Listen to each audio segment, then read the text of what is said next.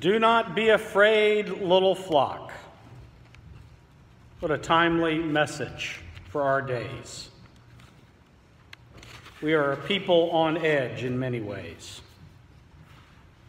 All the sad news about the shootings, our highly charged political process, environmental disasters, impacts of climate change, we could generate a real long list of reasons to be afraid. And yet, here are these words from Jesus Do not be afraid, little flock. Several commentators I read this week pointed out we may be tempted to hear the commands to remain alert and become even more anxious.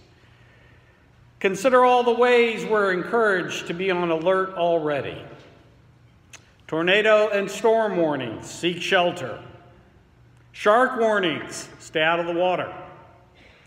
Flood warnings, move to higher ground. Food recalls, check everything in your refrigerator. And of course, the sad ones that we're dealing with so much now active shooter warnings, barricade or flee or fight. Those kinds of alerts can get our adrenaline pumping, induce fear, and contribute to an anxiety level, even if all we did is just heard about them on the news without any personal impact. And it's impossible to live in this constant state of fear without there being significant long term emotional, mental, and physical damage to ourselves. So, is Jesus giving us another version of this? Are Christians called to be on a constant imminent return of the Messiah alert? And what's the appropriate response? Door to door evangelism? Daily checking news stories for signs of the coming apocalypse? Nightly prayers, spending hours on our knees delineating all our possible sins so Jesus won't be angry with us when he comes back? Do not be afraid, little flock. These words from Jesus speak directly to our fear and to that pervasive anxiety that we all feel creeping into our souls. They tell us we need not become fearful and anxious even about his return. Why should we be afraid or not afraid? Why should this warning not have us anxious? Because God intends to give an eternal kingdom in all its riches. We are promised, we are promised in this passage something amazing unfailing treasure. And Jesus paints this stunning picture about the return. He describes servants who are prepared for the return of the master of the house. And when he shows up, he rewards his waiting servants with a banquet. He makes them sit down and he proceeds to give them a feast. The popular images of Jesus' return often involve judgment and God's retribution falling on humanity. This is a very different image in this passage about return.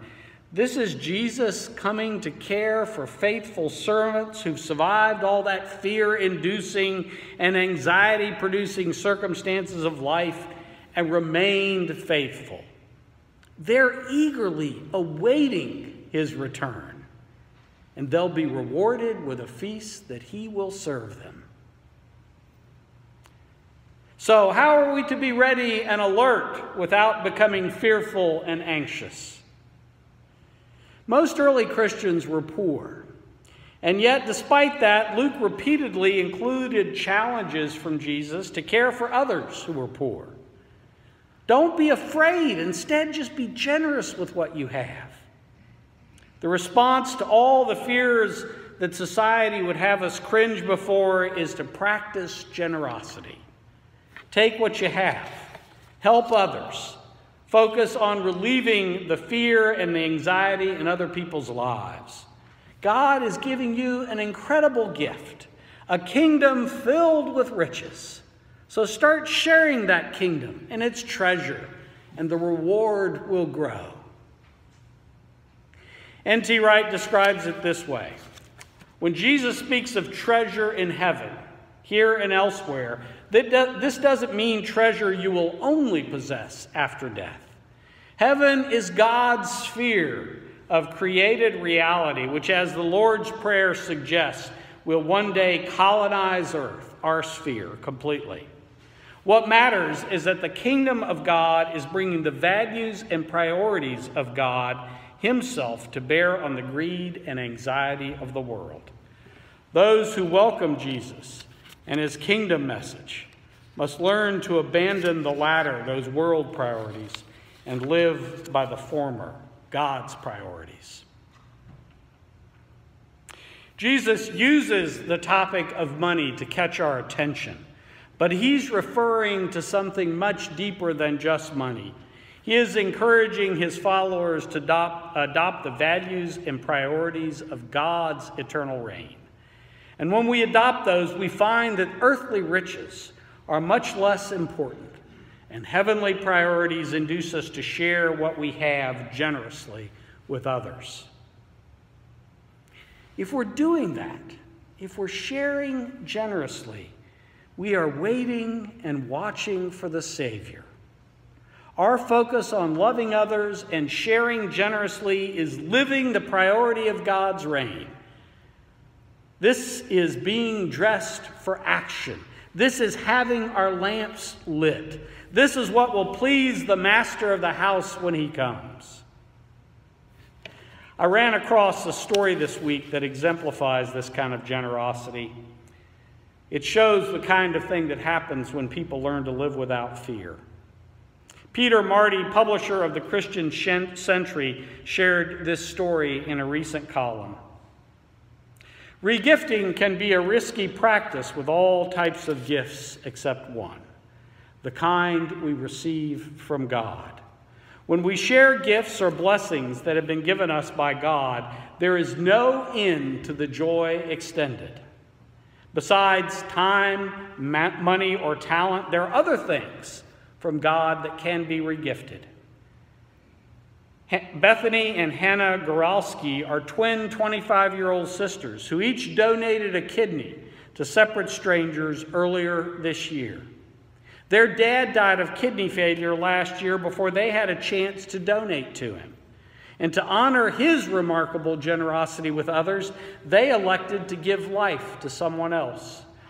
Their decision triggered a chain reaction of anonymous kidney donations from friends of the people who benefited from their gift, and then from friends of others who had new life thanks to the succession of donors. In the end, Northwest Memorial Hospital in Chicago helped coordinate 10 donors and 10 recipients, with potentially even more to come. The father's generosity inspired the daughters. Their generosity inspired others. Jesus is inviting us to regift those unfailing treasures we receive in a deliberate and sacrificial fashion. This is about far more than just small kindnesses to strangers, although that's a good thing. No, Jesus is calling us to be intentionally generous with what we have as an antidote to the fear and anxiety of the world. Our focus on generosity helps address the fears in our own lives, it helps heal our anxiety and our sharing of God's kingdom with others helps them understand their fears and anxieties do not need to rule them. Yes, that should involve our financial resources. It is not enough to say, be of good cheer to someone who is suffering. We can resist the greed of our culture and do this. Chris Robertson expresses it with these words It's possible to approach one's life and one's belongings lightly and to see them for what they are gifts from God. This is where true freedom is found. When we invest our lives into others and choose to store up treasure in heaven, everyone wins. Fear is replaced with love, scarcity is replaced with abundance, and keeping up begins to make less sense. So, as hard as it may be, it's worth it to take Jesus seriously. And as we give from our material treasure, we can also share other kinds of unfailing treasure. We can share humility by taking the time to understand someone's situation before we blunder in to fix their problems. We can share compassion by listening first and speaking opinions later. We can share wisdom by confessing the mistakes we have made and the hard path we walked in learning repentance. We can share time by staying with those who suffer rather than running to the next appointment or meeting.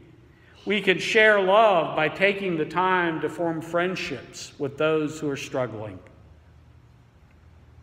There'll be plenty of voices that will tell us these things are not worth our time just as there are voices that tell us that we shouldn't share our resources. But we can, can consider again examples like Bethany and Hannah, who gave the gift of life. That's the kind of regifting of our lives Jesus is inviting us to make. Jesus is inviting us to share the resources of the kingdom, to show others the kind of love that Jesus showed us. Hear his words again. Do not be afraid, little flock, for it is your Father's good pleasure to give you the kingdom. Sell your possessions, give alms, make purses for yourself that do not wear out, an unfailing treasure in heaven where no thief comes and no moth destroys. For where your treasure is, there your heart will be also. Let us give the gifts of the kingdom we've been given. Let us do so knowing that an unfailing treasure is ours. We can live without fear and anxiety. We can know that Jesus will reward us with a feast and the riches of eternity. Amen.